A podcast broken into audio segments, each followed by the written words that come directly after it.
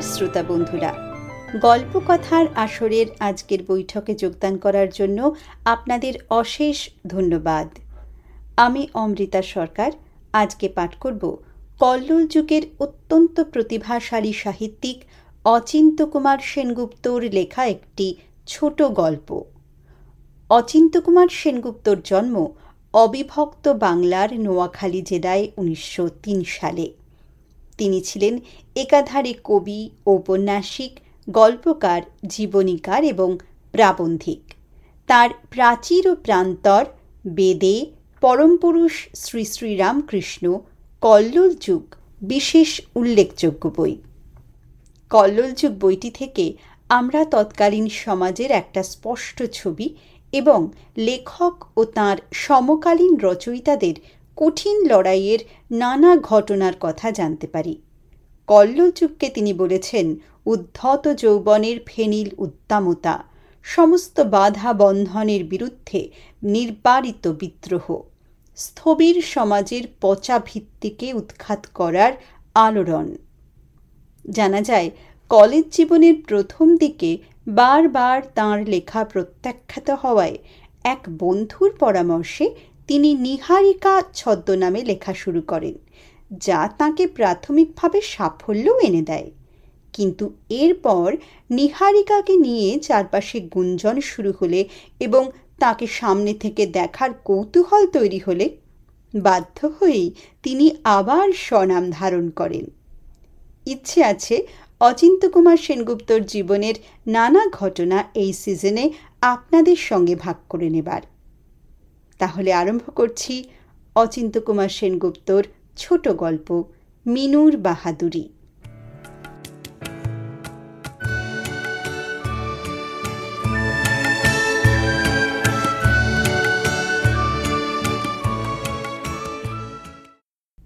দাদার কাছে পদে পদে এই হার আর মিনু কিছুতেই সইতে পারছে না। দাদা যা খুশি চাল দিয়ে বেড়ায়, আর তার স্কুলের বিষয় একটা কোনো কথায় কেউ এক বিন্দু উৎসাহ দেখায় না। মেয়ে বলে তার অনেক দুর্গতি। দাদা এবার ফোর্থ ক্লাসে প্রমোশন পেয়ে বড় স্কুলে উঠে গেছে। এখন থেকে তাকে দস্তুর মতো গাড়ি, ঘোড়া, বাস, মোটর বাঁচিয়ে ট্রাম রাস্তা পেরিয়ে যেতে হয় বলে তার কি আদর? আর সে কিনা এখনও জুজুর ভয় গাড়িতে চড়ে স্কুল করছে। তাকে দিয়ে পৃথিবীর কোন কাজটা হবে শুনি। দাদা একদিন এরোপ্লেনে চড়ে বিলেতে যাবে আর সে বাড়িতে বসে বসে উনুন ফোঁয়াবে, বালি জাল দেবে, কাঁথা সেলাই করবে। মা তো অহর নিশ এই বলেই বকে চলেছেন। যেখানে দাদার জন্য আসছে একটা ফাউন্টেন পেন সেখানে তার জন্য বড় জোর এক গজ রিবন। দাদার জন্য যেখানে দুয়ানার টিফিন, সেখানে তার জন্য বরাদ্দ মাত্র এক পয়সার আলু কাবলি। কিছু বলতে গেলেই মা ধমকে ওঠেন। ও ছেলে, ও বড় হয়ে কত পয়সা রোজগার করে আনবে? তোরা মেয়েরা তো খালি শুষে নিস।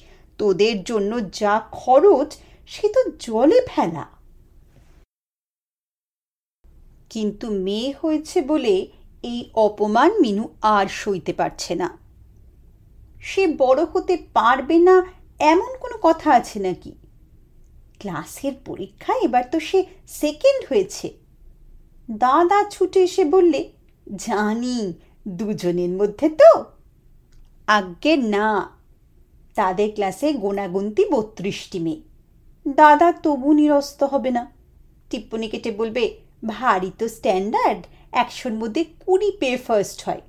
আমাদের ছেলেদের কথায় তাকে সোজাসুজি ফেল করা বলে। দাদার সঙ্গে কথা এসে পেরে ওঠে না। তাই অগত্যা সে ঠোঁট ফুলিয়ে কাঁদতে বসে। দাদা তক্ষুনি ঠাট্টা জুড়ে দেয়, মেয়েরা কেবল কাঁদতেই পারে, আমরা হলে কাজে দেখিয়ে দিতুম।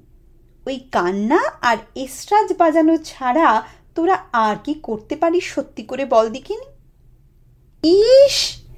মেয়ে হয়েছে বলে মিনু তো অমনি ভেসে আসেনি। বয়সে না হোক, দাদার চেয়ে সে কোনো অংশে কম নয়, তার হাতেও পাঁচটা করে আঙুল আছে। বেশ, তাই সে প্রমাণ করবে। পড়ে পড়ে আর সে দাদার বিদ্রুপ সইবে না। বাড়ির যত আদর দাদাকে, আর শাসন ফলাবার বেলায় এই মিনু। তাকে দিয়ে বাবা মার টাকা পয়সার দিক থেকে কোনো লাভ নেই সেটাই একটা খোলাম কুচির সমান। আচ্ছা মিনু দেখে নেবে। কাঁচের মতো সে ঠুনকো নয়, মনে মনে তার অসীম জোর। সেদিনের ব্যাপারটা ভারী সঙ্গীন হয়ে দাঁড়াল। মিনুদের গানের শিক্ষয়িত্রী হঠাৎ বদলি হয়ে যাচ্ছেন। তার বিদায় নেবার উপলক্ষে মেয়েদের দিয়ে ছোটোখাটো একটা নাচ আর ট্যাবলো হবার কথা। মিনুর অবশ্যই একটা পার্ট আছে এবং তাদের হেডমিস্ট্রেস বলে দিয়েছেন যে যারা প্লে করবে, তারা যেন একখানা করে নতুন ধোলাই শাড়ি নিয়ে আসে। রঙে ছুপিয়ে নিতে হবে। অতএব মিনুর একখানা নতুন শাড়ি চাই এবং এক্ষুনি তা কিনে ডাইং ক্লিনিংয়ের দোকানে দিয়ে আর্জেন্ট ধুয়ে আনতে হবে। কথাটা সে পারল গিয়ে বাবার কাছে। কিন্তু টিপ্পনি কাটতে এলো দাদা। একেবারে কোড়া শাড়ি কিনতে হবে তোকে কে বললে? নিয়ে তো যাবে কাচিয়ে তোদের হেডমিস্ট্রেস বুঝবে কি করে যে পুরনো না আনকোরা। যেমন তোর বুদ্ধি, কি শুনতে কি শুনিস তার ঠিক নেই। মিনু রেগে লাল হয়ে বললে, না, আমার নতুন শাড়ি চাই। তুমি কেন সপ্তাহে সর্দারি করতে আসো? তুমি মেয়ে স্কুলে জানো কি? দাদা বললে, জানি, মেয়েগুলো হচ্ছে বোকা। যেমন খুশি তাদের বাঁদর নাচ করানো যায়। নতুন শাড়ি কাচো, তারপর রঙে ছুপিয়ে নাচো। দাদা একেবারে হেসে চৌচির। ছলো ছলো চোখে মিনু বাবার কাছে সুবিচার প্রার্থনা করল। বাবা তাকে উল্টে ধমকে উঠলেন। এই মেয়েটার ফ্যাশনের জ্বালায় আমি অস্থির হয়ে গেলাম। দাঁড়া, কালই আমি তোর নাম কাটিয়ে আনছি। ধমকের ধাক্কায় মিনু নাকে মুখে কেঁদে উঠল আর অমনি দাদা ধো ধরল। নতুন শাড়ি, কাচো, তারপর রঙে ছুপিয়ে নাচো। নাচতে যদি না পারো তো আঁচল ভরে হাঁচো। ফল হলো এই, মিনুর আর পাঠ করা হলো না। দাদার জন্যে সেদিনও একটা ওপেন ব্রেস্ট কোট এসেছে। আর তার বেলায় একখানা শাড়ির জন্য বাবার ব্যাগে পয়সা নেই। দুধ তোর ছাই। এ বাড়িতে সে আর একদিনও থাকবে না। যেদিকে চোখ চায় শটান বেরিয়ে পড়বে। তার জন্য যখন কারও মায়া নেই, তখন তাদের জন্য তার দুঃখ করতে ভারী বয়ে গেছে। আজ রবিবার। বিকেল পাঁচটায় তাদের প্লে। নাচের কতগুলো কায়দা সে মুখস্থ করে রেখেছিল। কিছুই তার দেখানো হলো না। বাড়িতে বসে থেকে মুখ বুঝে এই লজ্জা সে বইবে কি করে? না আজ সে বেরিয়ে পড়বে। মা বাবা বুঝুন মেয়ে হয়েছে বলে নিতান্ত ফেলনা নয়। তাকে আর ফিরে আসতে না দেখে দাদারও চোখ দুটো একসময় ছল ছল করে উঠুক। কিন্তু কোথায় সে যাবে? দাদা অনেকদিন চাল দিয়ে বেরিয়েছে যে খালাসি হই নাকি বিলেত চলে যাওয়া যায়। জাহাজে নাকি ছোট ছোট ছোকরা চাকর দরকার। কিন্তু সে যে নেহাত মেয়ে, হলোই বা না হয় মেয়ে, তার ছেলে সাজতে কতক্ষণ? দাদার সেই স্যুট পরে মাথায় টুপি এঁটে বেরিয়ে পড়লেই হলো। তার তখনকার চেহারার কথা মনে করতেই মিনু ফুর্তিতে নেচে উঠল। হ্যাঁ ছেলে পোশাকে বেরিয়ে পড়লেই ভালো। চট করে কেউ সন্দেহ করতে পারবে না। এমনি ফ্রক পরে বেরুলে তার ধরা পড়তে বড় রাস্তায়ও যেতে হবে না। মেয়ে হওয়ার কত অসুবিধে? তা হোক, সে যে এই ফাঁকে স্যুট পরতে পারবে, হি হি ঢের। দাদার ট্রাঙ্কের চাবিটা ওই পেরেকে লটকানো আছে। ট্রাঙ্ক খুলে মিনু দাদার পাম বিচের স্যুটটা বের করলে। কোটটা তার গায়ে বেশ হয়। কিন্তু প্যান্ট? এক লাফে সে দাদার মতো অত লম্বা হয় কি করে? কুচ পরোয়া নেই। তার পায়ের ঝুলটা মেপে নিয়ে মিনু প্যান্টের ওপর সরাসরি কাঁচি চালালে। কল চালিয়ে তাতে মুড়ি ভেঙে নিতে কতক্ষণ? দুপুরবেলা মা পাশের ঘরে ঘুমিয়ে আছেন। বাবা কোর্টে, দাদা গেছে বন্ধুর বাড়ি ক্যারাম খেলতে। আসুক না একবার ফিরে। মিনু প্যান্ট পরে কোমরে বেল্ট বাঁধতে লাগল। মিনু চলে গেছে দুঃখ না করলে অন্তত তার স্যুট নেই। মাথায় হাত দিয়ে বসে পড়বে। কেমন মজা। দাদা তখন কেঁদে খুন। নাইকো কোট প্যান্টালুন তারপর জুতো। একটু ঢলঢলে হচ্ছে বটে। তা ন্যাকড়া ঢুকিয়ে মিনু তার পায়ের মাপে জুতসই করে নিলে। কিন্তু চুল? চুল নিয়ে হলো তার ভাবনা। মেয়েদের অনেক ঝঞ্ঝাট। এত রাজ্যে চুল নিয়ে তার কি হবে? কিন্তু নিজের হাতে মানানসই করে ববি বাসে করে কি করে? থাকে কত দিনের চেষ্টায় কত মাথা ঘষে এই চুল সে এমন ফাঁপিয়েছে, ফুলিয়েছে, তা কেটে ফেলবার চিন্তায় তার মুখ ম্লান হয়ে গেল। থাকে রুমাল দিয়ে বেশ আট করে বেঁধে সে তাতে টুপি চাপালো। চুলের জন্য সামান্য বড় টুপিটা দিব্যি খাপে খাপে বসে গেছে দেখছি। বাহ! আয়নার সামনে দাঁড়িয়ে নিজের চেহারা দেখে মিনু আর নিজেকে চিনতেই পারছে না। Hello, how do you do? বা একেবারে খাঁটি সাহেব। খালাসির পোস্ট তার মারে কে? কিন্তু পয়সা? মিনু তার সাবানের ফাঁকা বাক্স ঘেটে দেখল মোটে সাড়ে চার আনা জমেছে সাত দিনে। তাই সই। জুতো মশমশিয়ে মিনু সিঁড়ি বেয়ে নেমে গেল। সদর পেরিয়ে একেবারে রাস্তায় শিরদাঁড়া খাড়া করে তারপর গ্যাট গ্যাট করে চলল মিনু। দুনিয়ার কারও তোয়াক্কা রাখে না। তবে একটা কথা কাউকে গুড মর্নিং বলে টুপি তোলা চলবে না। তাহলে সব ফাঁস হয়ে যাবে। বড় রাস্তায় পড়ে মিনু ট্রাম মোটরের ভিড়ে হাঁপিয়ে উঠল। হ্যাঁ দাদা একা রাস্তা পেরোতে পারে, আর সে পারবে না। আর ওই তো পাঁচ নম্বরের বাস। ওই বাসে সে গেল বছর নদীকে আনতে বাবার সঙ্গে হাওড়া গিয়েছিল। জাহাজের খালাসি হতে চাও বা খানসামাই হতে চাও, হাওড়া তোমায় যেতেই হবে। অতএব মিনু হাত তুলে ড্রাইভারকে বললে বাঁটকে হ্যাঁ বাসের টিকিট সে কাটবে বই কি? পয়সা তা নিজের কাছেই আছে। টিকিট কেটে মিনু দেখলে পকেটে আর মোটে দু আনি এ দিয়ে সে কোন দূর দেশ জয় করে আসবে না জানি। তবু তার পকেটে আট পয়সা এখনও আছে। পৃথিবীতে কত মহাপুরুষ তাদের ভাগ্য পরীক্ষা করতে একেবারে রিক্ত হাতেই বেরিয়ে পড়েছিলেন। সঙ্গে পয়সা নেই বলে পিছিয়ে থাকবে তেমন ভীরু মেয়ে মিনু নয়। হাওড়া স্টেশনে নেমে মিনুর মাথা ঘুরে গেল। সেই বিরাট জনতার সমুদ্রে পড়ে তার নিঃশ্বাস বন্ধ হয়ে আসছে। এখন কোথায় সে যায়? কাকে সে ডাকে? ফ্যাল ফ্যাল করে সে চারিদিকে তাকাতে লাগল। বাড়ি ফিরে যাবার উপায় নেই, পকেটে দু পয়সা কম। তাছাড়া এ পোশাকে এখন বাড়ি ফিরে গেলে দাদা তাকে আর আস্ত রাখবে না। যে কাঁচিতে সে তার প্যান্টালুনের পা কেটেছে, সেই কাঁচিতে দাদা তার কান কেটে দেবে নিশ্চয়। না বাড়ি ফেরার নাম সে মনেও আনবে না। ওই বাড়িতে তার কেউ নেই। ভাইয়ের মধ্যে ওই এক দাদা, তাকে ঘিরেই যত আদর উতলে উঠছে। আর সে হলো কিনা মা ষষ্ঠ কন্যা। তার আর আর বোনেদের বিয়ে হয়ে গেছে, তাই হাতের কাছে মিনুকে পেয়ে তারই ওপর যত ধমক আর হুমকি। না, সে এই অবিচারের প্রতিশোধ নেবে। সে কখনো বাড়ি ফিরে যাবে না। যা থাকে অদৃষ্টে। সে তার নিজের পায়ে ভর করে দাঁড়াবে। সারি সারি প্ল্যাটফর্মে গাড়ি দাঁড়িয়ে আছে।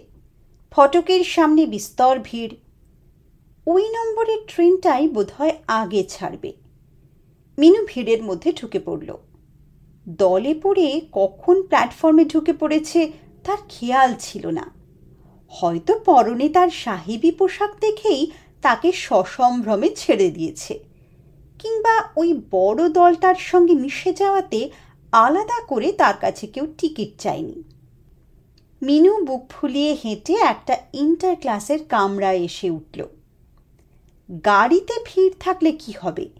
এই অ্যাংলো ইন্ডিয়ান ছোকরাটিকে দেখে সামনের বেঞ্চিতে একটি বুড়ো ভদ্রলোক তার বিছানা গুটিয়ে তাকে অনেকখানি জায়গা ছেড়ে দিল। ট্রেন তারপর সময় বুঝে ছেড়ে দিল। যাত্রীদের ভাঙা ভাঙা কথাবার্তা শুনে মিনু বুঝতে পারছে গাড়িটা চলেছে কাশি। কিন্তু সেটা যে কত দূরে, মিনু তার দুই চোখে কোনো কুল পাচ্ছে না।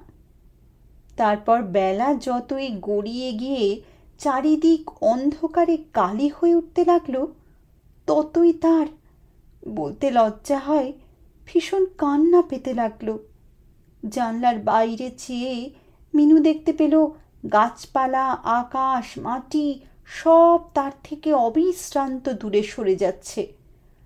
সামনে তার আঁকড়ে ধরবার আর কিছু নেই। তাকে না পেয়ে বাড়িতে বাবা মা কেমন দিশেহারা হয়ে উঠেছেন, সেই কথা ভাবতেই কান্নায় তার সমস্ত শরীর তোলপাড় করে উঠল। কিন্তু না, কাঁদবে কি? বাবা মা বুঝুন একবার হারিয়ে গেলে তার দাম কেমন এক নিমেষে ছেলের সমান হয়ে ওঠে? না, এত সহজেই সে মুশড়ে পড়বে না। ওই ভদ্রলোকের ল্যাজ ধরে সে কাশি কাশি সই, সেখান থেকে আবার সে নতুন পথ খুঁজে নেবে। বেরিয়ে এসে আবার যদি সে বাড়ি ফিরে যাবার জন্য হাত পা ছুটতে থাকে, তো সবাই তাকে এক বাক্যে বলবে দুও এক বাক্যে বলবে মেয়ে। বিপদে পড়ে বিপদকে বশ করতে না পারলে সে আবার একটা মানুষ কি? কিন্তু আসানসোলে হঠাৎ টিকিট চেকার উঠতেই মিনুর মুখ ব্লটিং কাগজের মতো সাদা হয়ে এলো। ত্রস্ত চোখে সে কামরার চারিদিকে চাইতে লাগল। কেউ তার হয়ে একখানা হাফ টিকিট দেখায় কিনা। কিন্তু সে গুড়ে বালি। চেকার শেষকালে তারই কাছে এসে হাত পাতলে। টিকিট। মিনু চোখ বড় বড় করে বললে, টিকিটের আমি কি জানি? এইটুকু ছেলের কাছে টিকিট থাকে নাকি? চেকার বললে, তবে তোমার টিকিট কার কাছে আছে দেখিয়ে দাও। মিনু বেমালুম তার পাশের বুড়ো ভদ্রলোককে দেখিয়ে দিয়ে বললে, কই, আমার হাফ টিকিটে দেখাননি? ভদ্রলোক আঁতকে উঠলেন। বিঘত খানেক হাঁ করে বললেন, হাফ টিকিট? ছোড়া বলে কি? তোমার টিকিট আমি কোথায় পাব? মিনু ভরকে গিয়ে বললে, কোথায় পাবেন তার আমি কি জানি? ছেলে মানুষদের টিকিট তো বড়দের কাছেই থাকে। আমি তো আর নিজে রোজগার করি না। ভদ্রলোক জায়গা ছেড়ে উঠে দাঁড়ালেন।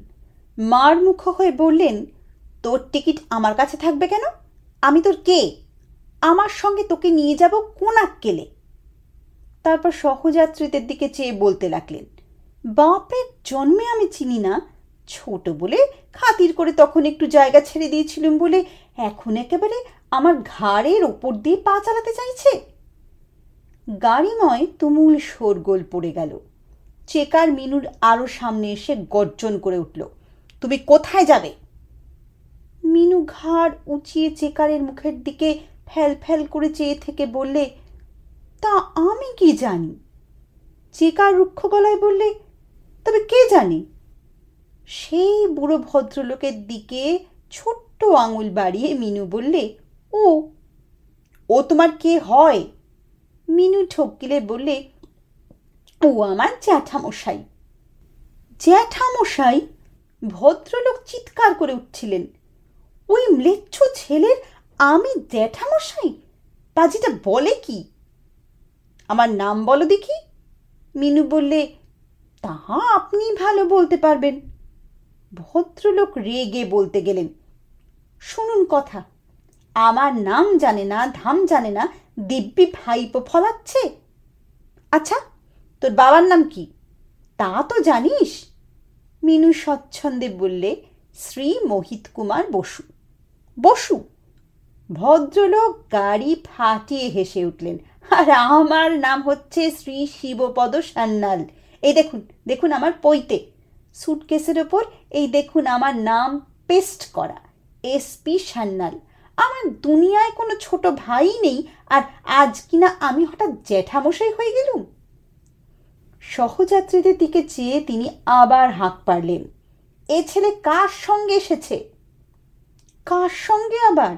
সবাই একসঙ্গে বলে উঠল, এ গাড়িতে কেউ এর অভিভাবক নেই মশাই? চেকার মিনুর সামনে এসে হাত নেড়ে ফের গর্জন করে উঠল, বলো তোমার টিকিট কোথায়?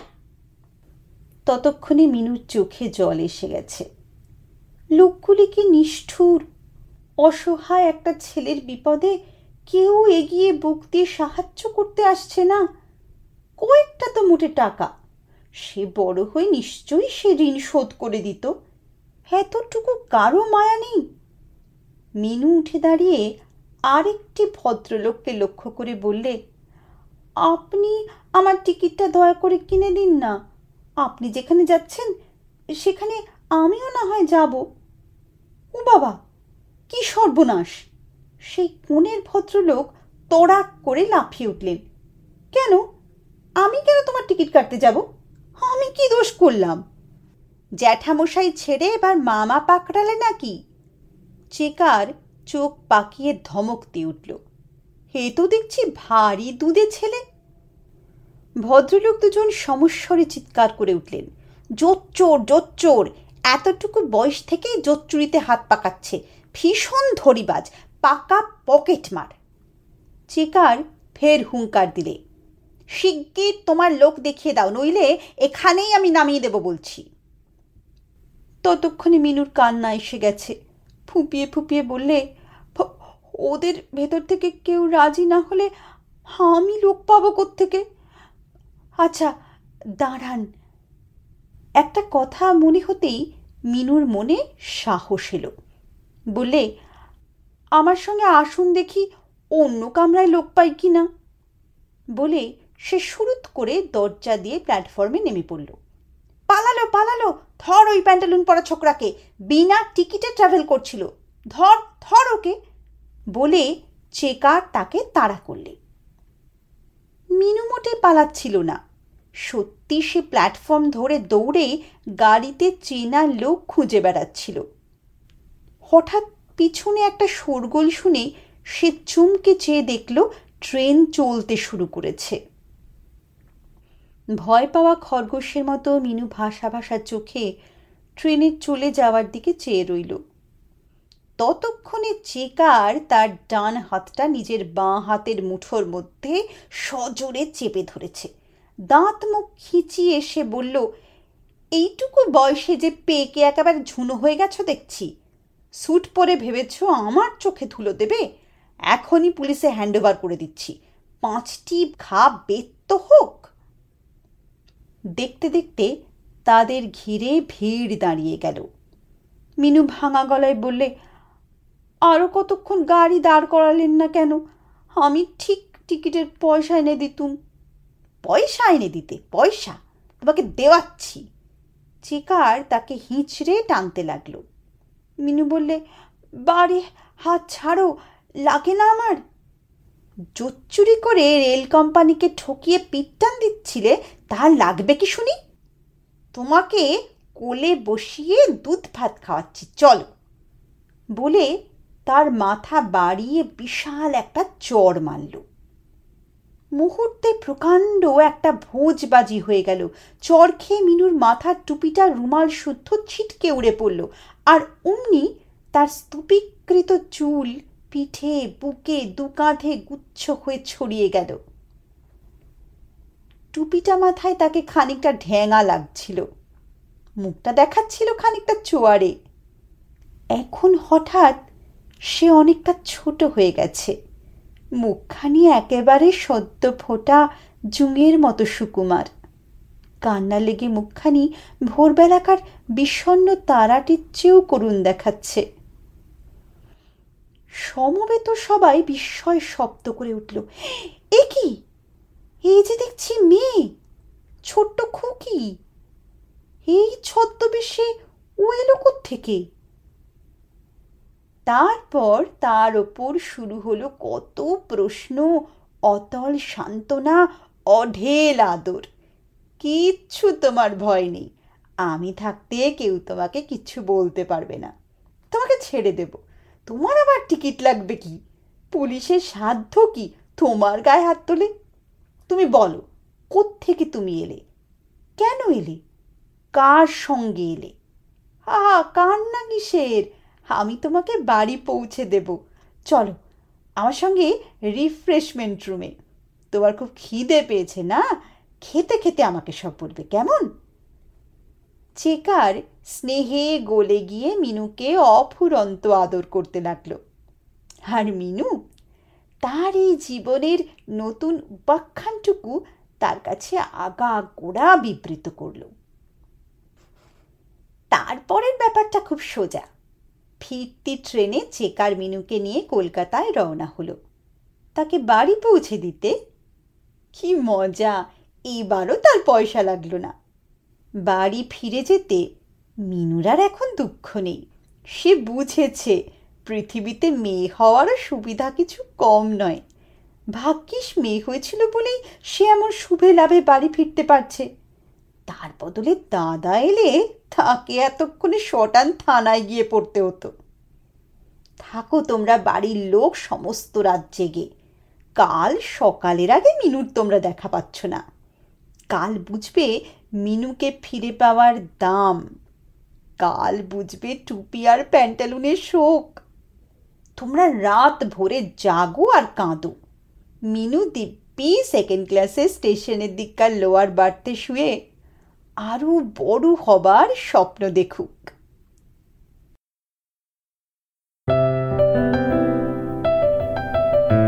আপনাদের মতামত আমাদের জানাতে ভুলবেন না কিন্তু, শ্রোতা বন্ধুরা।